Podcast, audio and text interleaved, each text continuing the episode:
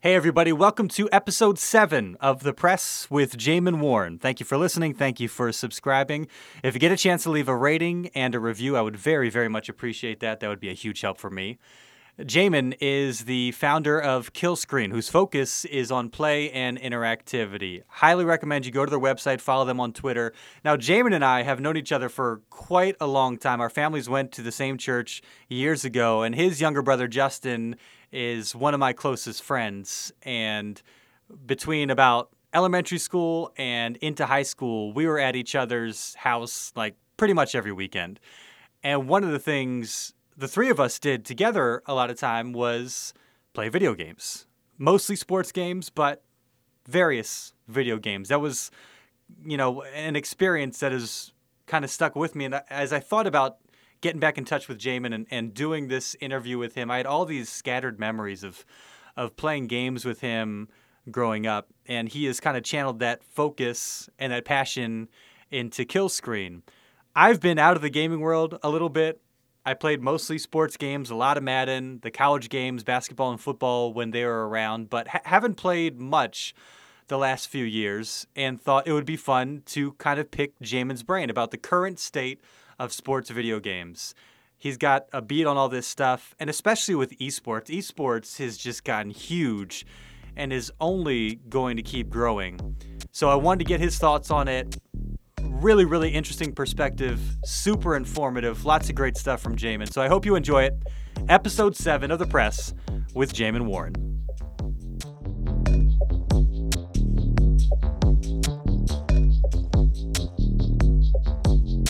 When I was thinking about talking to you about video games, I actually had a couple memories that kind of popped into my mind, and I wasn't sure uh, what you remember about them. And I think they're actually kind of pretty early on in my like sports video gaming experience.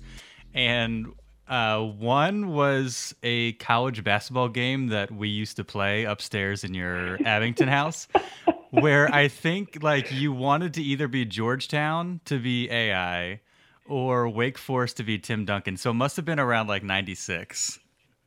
Yeah, it was uh the game was well it was it, it was the I guess it's a sequel slash prequel to, to NBA Jam. It was College Slam. I think that was the uh Mm. that was the that was the official title of the game and uh yeah, and much like uh you know much like NCAA you know much like the NCAA football stuff now they couldn't name any of the players so they just had numbers but you kind of knew who was who and uh I think my brother and I we went through and we looked up the rosters for like every single team and named all of the players. I don't know why we did that, but it was like I think we were still collecting like uh baseball cards and stuff. Like we just got really into the like into the the stats and roster part of it. Uh and basically created like personalities for personalities for for everybody. Yeah, I think that that sounds about right. Because there's always there were like one or two like crazy um like you know overpowered players in the don't- game. So yeah, I think that was that was basically it. I don't remember. And was it two on two like NBA Jam?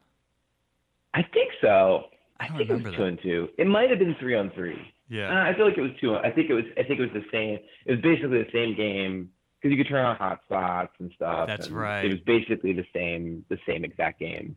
and the, um, yeah, same exact game. the other one was the NFL game that you guys also had for that computer, where we would just be the Lions and run the halfback pass from Barry Sanders to Herman Moore, and it was just totally feast or famine. Like if that play worked, there was no stopping it. But once that play stopped working, like you couldn't function as an offense.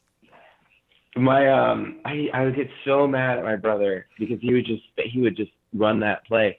Because you couldn't you couldn't stop it because the receivers they had a route and the yeah the AI would pull all the DBs out of like the moment that they saw the run it was a perfect play because the AI DBs would pull out of coverage and then um because they would think it was a run play and the halfback would come out of the backfield and just would always be open. And so I think we just ended what I ended up doing also because the because the, camera only focuses on the offense Mhm. and only focus on the line of scrimmage.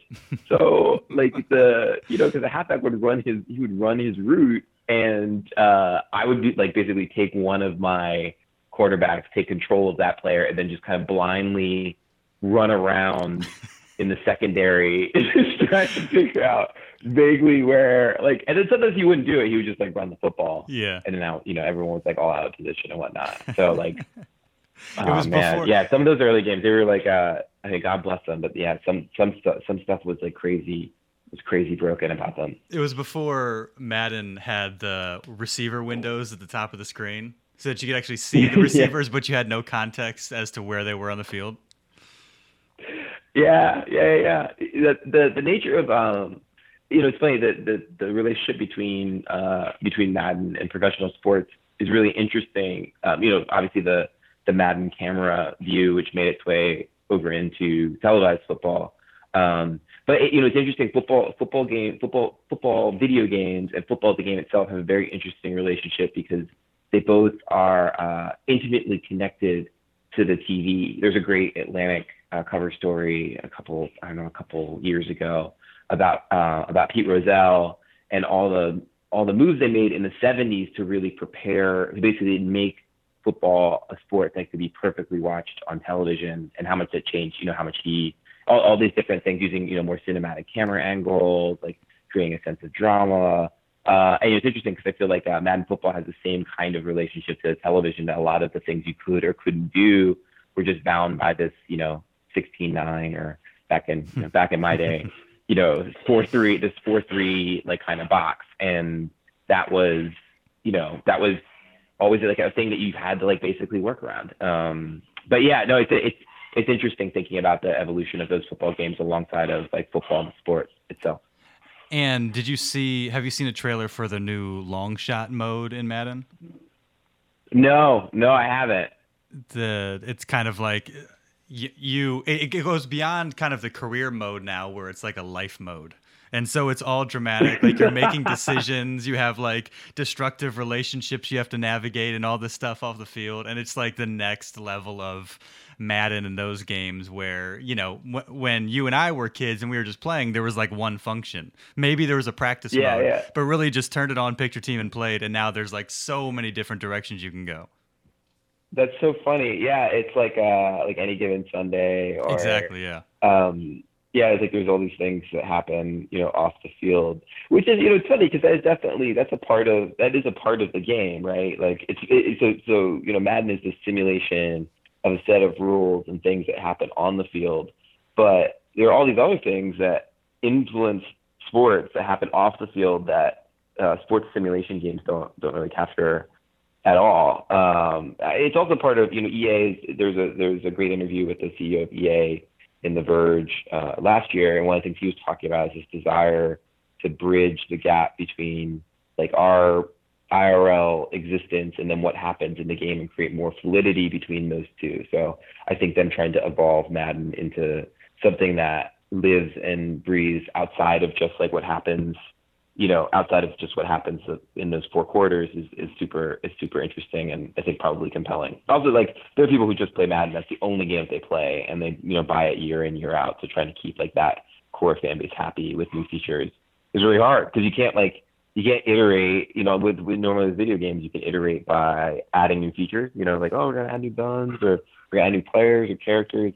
You can't like do that with sports games, right? Like, can't be like, well, then this new mode has like, there's two footballs now, you know what I mean? It's going to make the game like really exciting because what people are looking for is, you know, a level of both very, you know, verisimilitude to the thing that they watch, uh, you know, on every Saturday and Sunday and Thursday and Monday, uh, and as well as you know, as well as um, you know, a, a, fictional sense that you know you are the player. So it's both real and not real simultaneously. Uh, sports games are super. They're very unique type of of game, uh, and the way that those game designers think about some of the challenges there are, are really they're having to like iterate, but with like one hand tied behind their back because they can't make they can't make changes to the core like to the core system. Um, yeah. uh, anyway, sorry. Yeah, that uh, thinking. I mean, if if you go back to like, you know, fifteen, maybe even twenty years ago, twenty years ago, and, and thinking about where games were,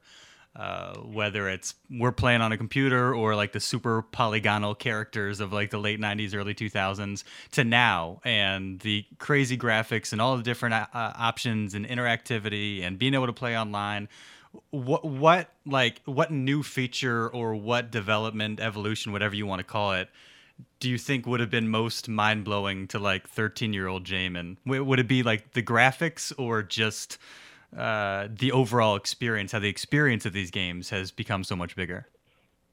Yeah, no, that's an interesting question. I was actually talking to some friends about this about this last night. Um, you know, I mean, I think probably you know one of the biggest changes is just like the you know obviously the internet and being able to have like live dynamic updates for players. So I, I mean, I'm just thinking you know we on a week to week basis, like there's an expectation I think for a lot of people when they play sports games. Uh, although I remember I had this one friend growing up, and I can't remember what he had. It was like Madden oh man, this would have been like fifth or sixth grade. So this would have, oh, geez, Murray, like Madden, like 91, 92, something like that. Uh, like early 90s Madden. He was not a football fan, so he picked the Atlanta Falcons, who were terrible at the time, and he made them the best. He like he just was like, I picked the Atlanta Falcons because they were the first ones, and he's like, it was just a that was the first team on the like on the list of teams. Like so he was like playing football, the game, like you would play an actual video game. Do you know what I mean? Like mm. he was just he had no interest in football as a sport. Yeah. He was just it, like he didn't watch football. He was a soccer player. He didn't watch football. He just like this is a video game that he owned and he thought it was really fun. So you can engage with, you know, video games at that at that level. But yeah, I think being able to create for me as a kid, being able to create a more dynamic like week to week kind of thing. Because I, I don't think it's necessarily about the like the realism. I think that helps. Um, I think that helps a lot. But I think you know what makes sports games really fascinating is obviously the competitive part of it. But I think yeah, like you know, like with the long shot mode and Madden, it's like this opportunity to bring in the real world into these games. I think that that piece is you know, I think that piece is really that piece is like really exciting. Like if there's something that yeah, it's some sort of mixture of like what you know DraftKings and Madden for me as a kid would have been like that would have been um, I think really exciting. I always knew. I mean, it, was an experience that we shared and we shared with Justin, and I remember even playing with my brother Ethan. I knew that you had an interest in video games, but I, I don't think it was until you got on with Kill Screen and I started kind of seeing your career take shape that way that I realized like the full depth of your video game obsession? Like, what captivated you? What kind of got you to that level? Yeah, I mean, it definitely wasn't. I mean, we, you know, Justin and I didn't, we didn't have, um, you know, we didn't have a video game console growing up. So, well, I think we, I, I went away to college. I think late, maybe later in the year when you could rent, like later in high school, we started like renting, like Sega Saturn from Blockbuster. Um, like that was a special treat or something. And then it was really my dad. I mean, my dad was the one who got like obsessed with with game stuff and just like wouldn't wouldn't admit it and wouldn't like break down and like actually get a. I think we finally got a PlayStation Two after I had like already left for college. So, um, but yeah, it wasn't really until um, it wasn't really until I, I was a culture reporter and I started interviewing because I was interested, you know, because I was interested in, in music and a bunch of other things and it wasn't really until um, you know it wasn't really until I um, I started interviewing game designers, just really on a lark. I mean, really just because I thought it was you know I thought there was some interesting stuff there culturally. Also, it's just like an excuse to get you know a free Xbox 360 from Microsoft, right? And uh, once I started interviewing game designers, I think what I got really interested in was just that process, the process of creating stuff um, you know, and I think that for me, I'd always kind of thought of games as, you know, basically like kid stuff. You know what I mean? Mm-hmm. I, didn't actually think of them as a, um, I didn't think of them as an art form the way like people look at literature or music. And so games are just kind of this other, it was like entertainment, you know what I mean? Like, oh yeah, it's a thing that you have fun and you do. I didn't think a lot about the design process behind it. So really, um, for me, it started to take shape, um, when you know I would talk to game designers and ask them about their craft, and they would explain all these things that went into an experience and all the things that they had to, to, to think about. I was like, oh, there's something really special here. Uh, this is a special set of, of, of creative individuals who are doing something unique. And, um, you know, more importantly, that a lot of what they're doing was being reflected in the outside world. There are a lot of people who are working outside of games that were functionally doing, um, you know, a form of interactive design and vice versa. There are people inside of games that were, you know, asking big questions about, you know, anthropology and art and, um, you know, and industrial design and architecture. These are all these are all things that were starting to converge, and video games are a great place for that to, to happen. I was poking around on the website, and I want to say you had a column about changing the perception of gaming being just kind of like a time wasting activity that that I guess that there's a lack of value in it. Do you feel like we're turning the corner in that sense because when you and I were kids, I mean, it was something that our parents kind of rolled their eyes about, and well, at least we weren't getting in trouble. We were down in the basement playing games or whatever. But do you think people are now seeing that there's more to it than just kind of staring at a screen mindlessly for hours on end? No, I mean, yes and no. I mean, the, the reality is that more people are playing video games now than at any point in human history. But uh, it's also true that people have been playing, you know, games throughout human history. So even before, it, you know, if you think about like a game like chess, for example, like that was Call of Duty, right? Like that was like the equivalent of Call of Duty. It's this game of war and strategy. Like, so there are all these games throughout human history, obviously that predate technology, uh, you know, predate the television and, and whatnot. So, you know, it's, it's, it's probably healthier to think of, you know, our current, um, like the current success, the commercial success of video games is much more attributable to this like longer trajectory of people just you know in a history of play. We don't think about things that way, but it's the same with sports. I mean, with you know with with with human sport, it's the same. A lot of the same desires that we have around like the enjoyment of watching other people play sports or playing sports ourselves. That's the same itch that gets scratched when you know you play a game like Overwatch or or League of Legends or something along those lines. So, um, you know, in the same way that you know we love immersive, you know, we we've told stories throughout human history, and so when games are telling great stories, they're you know in a lot of ways a part of that tradition as well. Like you know from you know storytellers of old, there've been people throughout human history who've told great stories, and it, it, it's not surprising that games would be a medium where that stuff happens. So. Um, so I think on the one hand, you know, it, the ship has already sailed. Like people aren't going to stop playing video games. Uh, on the other hand, you know, I don't, you know, I don't. I think for Americans, we have a deep anxiety about leisure time, hmm. um, and I think that there's it's still and I feel the same pangs too. We have so much anxiety around doing in the case of like playing games. There's so much anxiety around doing something that brings us like so much joy. It's very strange. It's like a guilty sort of thing. It's the same with like binge watching where people are like, Oh, well I spent like ten hours binge watching on Saturday, I feel kinda gross. It's like, well, did you enjoy yourself?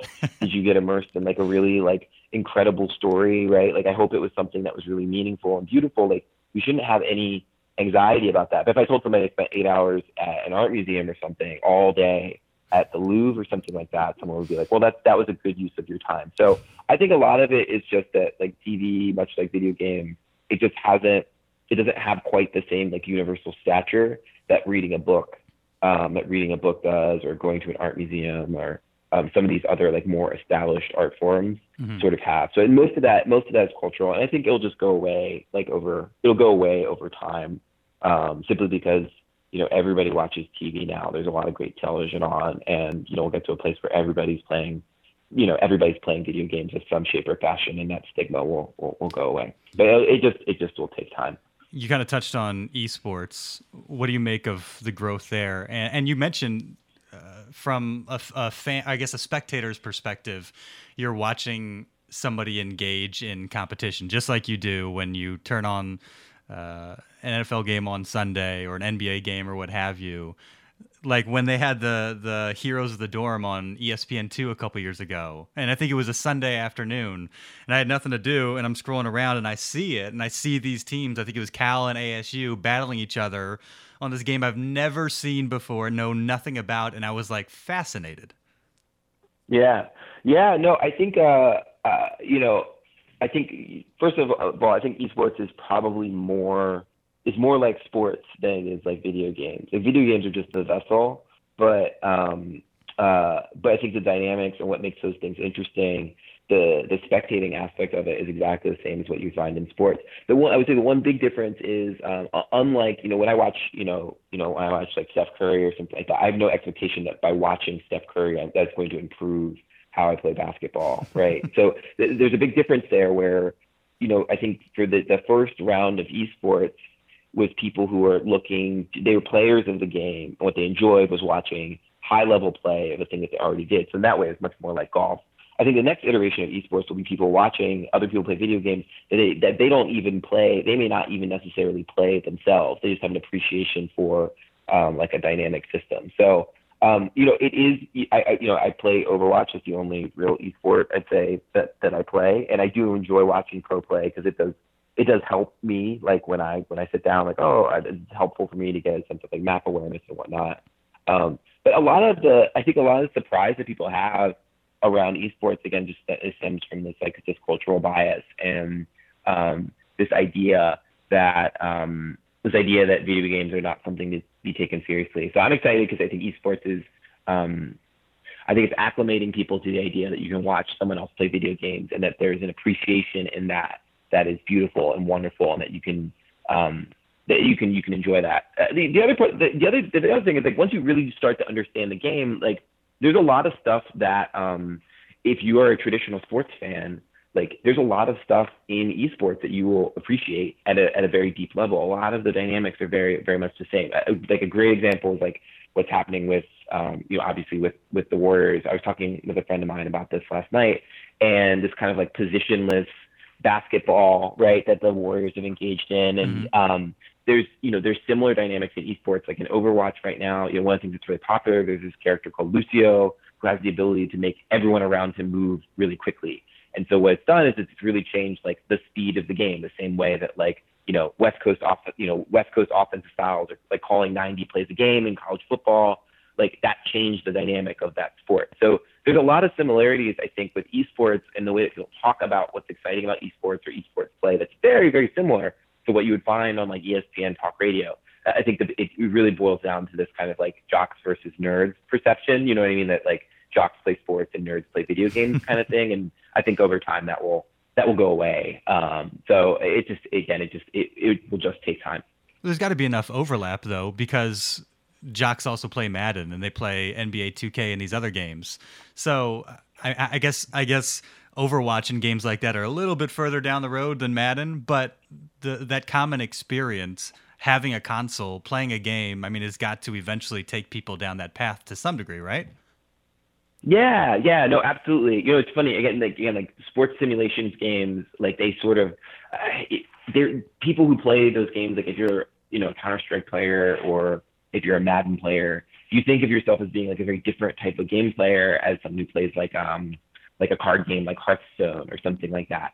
Um, even though those are all compet, those are all forms of competitive sport. It, you know, in a lot of ways, it's not profoundly different from, you know, I think the way that maybe people think about um, like tennis or soccer compared to uh, football or basketball, right? Like people have biases. Like I don't really, you know, I don't really care for you know golf. Golf is too slow. Golf is too, bo-. you know what I mean? Like mm-hmm. people, we already have those internalized biases about which sports we think we should take seriously or not. And uh, I think you see the same thing with esports, where like certain types of games are kind of perceived by those who watch them as being like that's the best thing. Like I don't really care for baseball. I think it's boring.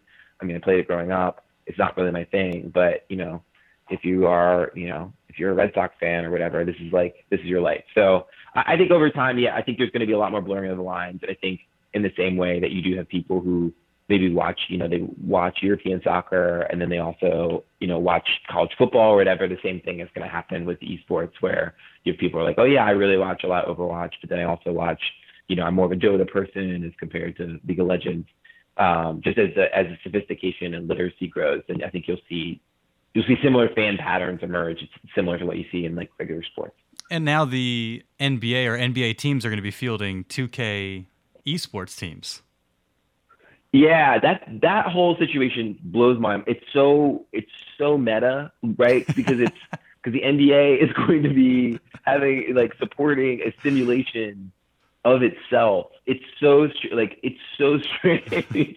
I was really um, hoping that like, they would like have players from their team, like as a Sixers fan, Joel Embiid on the team. But I guess it's just going to be gamers themselves. But I love the idea of like yeah, NBA yeah, teams yeah. taking their two best players and having them play NBA 2K like as themselves. Right, right, right. Yeah, it's funny they think that maybe you could be like a two-sport athlete by both being like a both be both playing the sport itself, but then also competing competitively as yourself against other against other people. I, it's it's the it's it makes a lot of sense. It's uh, but also just listening to the announcement, like it, was, it seemed pretty clear that um, um that that uh, that Stern didn't really didn't really understand. Like it was clear, like kind of one of these things. That I don't think he really understood like what was like what was what the announcement was. It was like because like the way he was talking about it was was very strange and like kind of confusing. Um, it because clearly he doesn't really play a lot of video games, so um, I, I thought that was that was pretty funny. It's cool that they're doing that. I mean, there's enough people that are that are into it, and you know, I have friends that play 2K and and that just wa- enjoy watching other people play. And again, it's kind of th- that experience is similar to like what you were saying with with other games that aren't in the sports spectrum. That again, maybe get people acclimated to the viewing experience as you would a sporting event. Um, you know, even though it's it's not the true, you're not watching Steph Curry himself. You know what I mean? Right. Yeah. Yeah, yeah, yeah. I, I mean, a lot of it boils down to. I, I heard a great story. I can't remember which World Series it was. Um, it was one of the really early World Series, and during the, I think it was like you know in the early like teens or tens or whatever. And uh, radio was a new like uh, radio wasn't really a thing yet. And what they did was they used a telegraph to um, basically telegraph play by play what was happening during the World Series. And then what you had were these guys, they would have these big baseball scoreboards with players, and they would just move the players Hmm. play by play, right? As if, you know, basically like you were watching, basically watching a video game, right? You're watching a metaphorical, it's not, per- it's not a one to one. It's not like watching a live sport. You're just watching a metaphor for this thing. Uh, and so I think, you know, if you think about it that, if you think about and then not just esports, but anybody who watches video games for fun or for, for leisure or whatever, there is an enjoyment in watching other people do something very, very well or do something very entertainingly. And um, I think we just get over the social stigma of it, like being like, I don't understand why anyone would play video games professionally, or I don't understand why you would want to, I don't understand why you would want to, you know, watch other people play video games instead of playing video games yourself. It's like, yeah, there's a good reason for that. It's like, yeah, I'm not as good as the person that I'm watching. It's very, like, it's very straightforward, right? Mhm. Like, I, like, it is more enjoyable for me to watch the Golden State Warriors than for me to get four of my friends and like for, you know for, pretend to be Klay Thompson and Draymond Green. Like that's not like that that's where the enjoyment comes from. It's like watching a high level of skill, watching other people when you play when you play video games. So um, yeah, it's just I. I it, it isn't the same. It isn't the same as actually watching, like like you're saying, a real Steph Curry. Uh, it's just different. That's all. But the, I think the enjoyment is very much the same. You're you're, you're you have an appreciation for expertise in a particular arena, whatever that might be, whether it's like dance or song or whatever it might be, video games or, or the play of video games is, is really fundamentally no different. Do you wish you had grown up in a time where uh, college scholarships for gaming were available? no, I am very jealous though of uh you know you know it's funny the, the early history of games was very social and you know you narrated this earlier you know these these memories that you have of uh, us playing video games together. Uh, you know the early days of video games were super social and we actually you know we actually grew up um, in this weird moment where games where the internet was not developed enough to really play a lot of games online. And so but arcades were not really a thing either. Hmm. so there's this weird like 10 to 15 year period where video games became very i would say very antisocial. It was something that people did alone in their basement.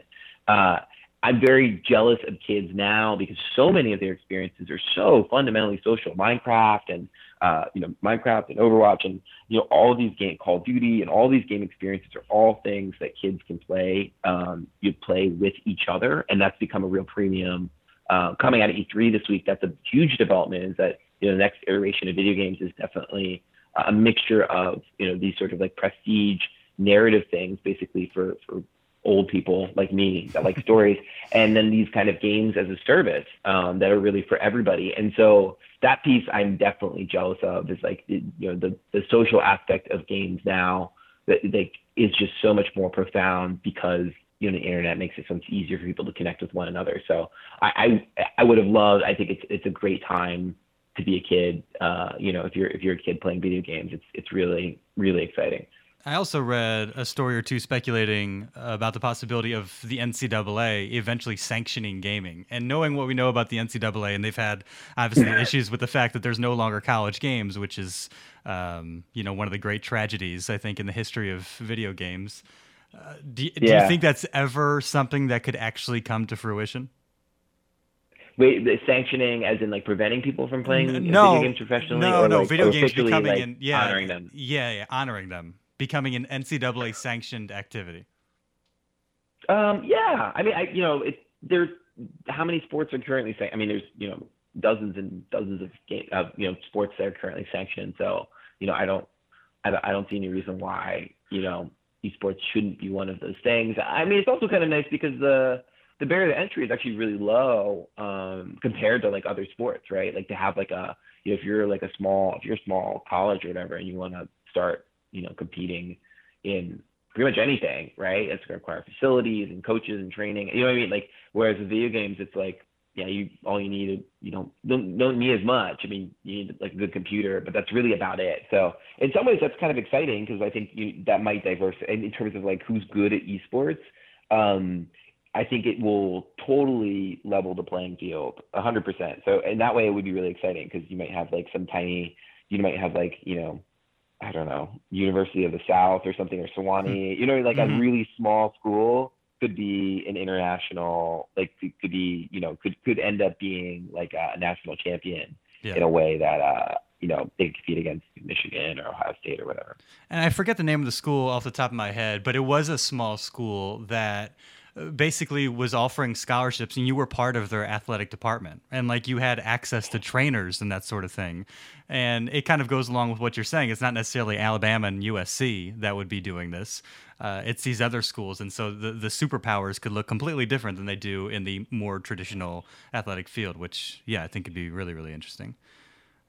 Totally. I mean, the other big dynamic, you know, with with esports right now is that it's a very international. It's very, very international, and a lot of the best players are you know coming out of like South Korea, for example. So I, in that way, you know that, that that will be really interesting. Obviously, there's a lot of stuff that's happening with like visas and whatnot in our country right now that you know I think will make that complicated, um, at least in the foreseeable future.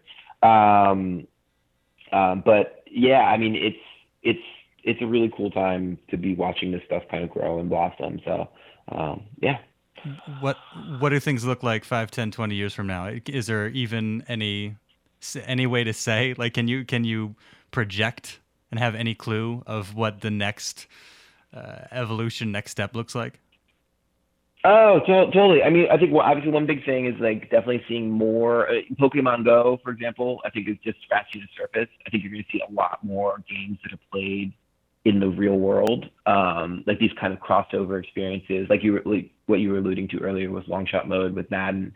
Um, I think that's going to be a big a big piece, more experiences away from screens. Um, uh, you know, I, I also think that the, uh, I mean, the other big piece of it is like, you know, I think VR is going to change the way we think about a lot of things, including, you know, including games, and that's that's super exciting to me. I, I mean, I think probably the, the biggest thing is just a diversification of the audience, um, less by gender and more by age. I, I, I say this only because I was with um, with some friends last night. Uh, you know, I'm 34 and they're you know a, bit, a little bit older. Uh, and we've all been playing games, you know, for the vast majority of our lives. In a lot of ways, you know, if you look at the announcements for E3 this year, they, they're they're tailored towards it's tailored towards you know diehard fans of franchises, but it's, but also functionally people who are playing games for the very you know at some level playing games for the first time. So you know there's a reboot of God of War, but there's already been four or five God of War games already, and now they're just like rebooting it and starting over with God of War. Same with Battlefield and Call of Duty, and like these are all games that I've been playing for the last like 10, 15 years. So I, I think one interesting thing, you know, big development long term will be uh, the creation of these kind of like more intergenerational systems where it, you know I grew up. You know, my parents didn't grow up on games. My dad was very he was very sympathetic. He knew it was going to be a part of kind of like our youth culture, and he wanted to understand it. But longer term, you're going to have multi generational experiences where you're going to have a dad and you know you're going to have a dad and his son, and they're going to want different things. It's not going to be like when I played with my dad, where I was really good. My dad was just still trying to figure it out. Like I'm gonna want to have the same kinds of like high level immersive gaming experiences that my children are gonna have because I grew up playing those things. And not in like a nostalgic kind of way. I want to go back and play 8-bit stuff, but where I want things that are gonna, you know, basically move me uh, as a medium because I understand, you know, games to be like an important piece of that. So um, I, I'm hoping that the gaming industry is able to accommodate um, accommodate people of all kind of of all ages uh, in the same experiences as opposed to saying like, well, these are things for kids and these are things for adults, et cetera, et cetera. So last that's, thing, that's another big development long term. Last thing before I let you go, I've been out of the game, so to speak, for a little while, and I and I I have kind of a guilt about that because I grew up playing video games constantly. Uh, but I'm a bit out of that world, and I'm always thinking like, what should I be playing right now? Like, if I were to dive back into it, what do I need to get into? So, what game should I be playing? Right oh now? man, Well, what do you have? Uh, I mean, I got an Xbox 360, but let's say we're not worried about that. If if I'm gonna make the commitment to get back into the gaming world, what should my first steps be? Well, I mean, I guess do you like story or do you like competition? I mean, it's not a mutually exclusive designation, but that that's a that's probably an easy way to split things out. You know what I've I've found is with kind of the story based games, like, and this could lead into a completely different conversation. But growing up, like I played Mario or Zelda, and they were very very linear games, especially Mario. Like you're moving from left to right on the Mhm. screen and trying not to like die in the process, basically. For the, these these more like in depth layered story based games, I can't wrap my head around it. Like there's too many different directions Mhm. I can go. I need guidance and like a clear uh you know object or something that I need to pursue or achieve. And I that's kind of my struggle nowadays with games. I just my, my brain hasn't evolved at the same rate that the games have. no, that's totally fair. I mean, I think um, you know, there's a couple like the The Last of Us or uh, Uncharted, with them, which are all done by Naughty Dog. Those are good. I think those are. I mean, provided that you know you have some some experience with you know kind of uh like a third person or like operating in 3D space. Mhm. Those are pretty good. But there's some other good story ones that have come out recently. Um, what Remains of Edith Finch this game about a um, you know young girl trying to unravel mysteries of her family. Or this other one called uh, Firewatch, which came out two years ago, um, and you play as a like a, a guy who's kind of struggling in his marriage, and he goes out to I think he's in Wyoming. Uh, he basically serves as like a a fire control, uh, uh, like a park warden, and the entire game basically just you communicating with this other park warden over a walkie-talkie. Like those are ones that definitely feel more cinematic. They're much more straightforward. I think they scratch the same kind of interactive itch, but they're also not like big open world games um, where you're gonna have to try to figure things out for yourself. Yeah. Um, but yeah, those are those are good places to start. Just get PlayStation 4. I mean, that's probably that would be my, That's my probably a good immediate, first step. immediate recommendation. One of the yeah. one of the more recent ones I've played is one, and I don't know how these are thought of, but I think the first Walking Dead game, um, where you could kind of Yeah. choose your path by answering questions, and are you going to be a good guy or a bad guy, and kind of tell the story that way, and it unfolds, um, you know, in, in light of the decisions that you made, and I thought that was really interesting and fun. So, um, Yeah, yeah, no, that's a that's a, a landmark series as well. So Cool. you're off to you're off to the right the right start. well, I'm glad we were able to do this. It was fun uh, getting a chance to reconnect. Of course, man. Have a uh, have a great rest of your week. Thanks, Jamie, too.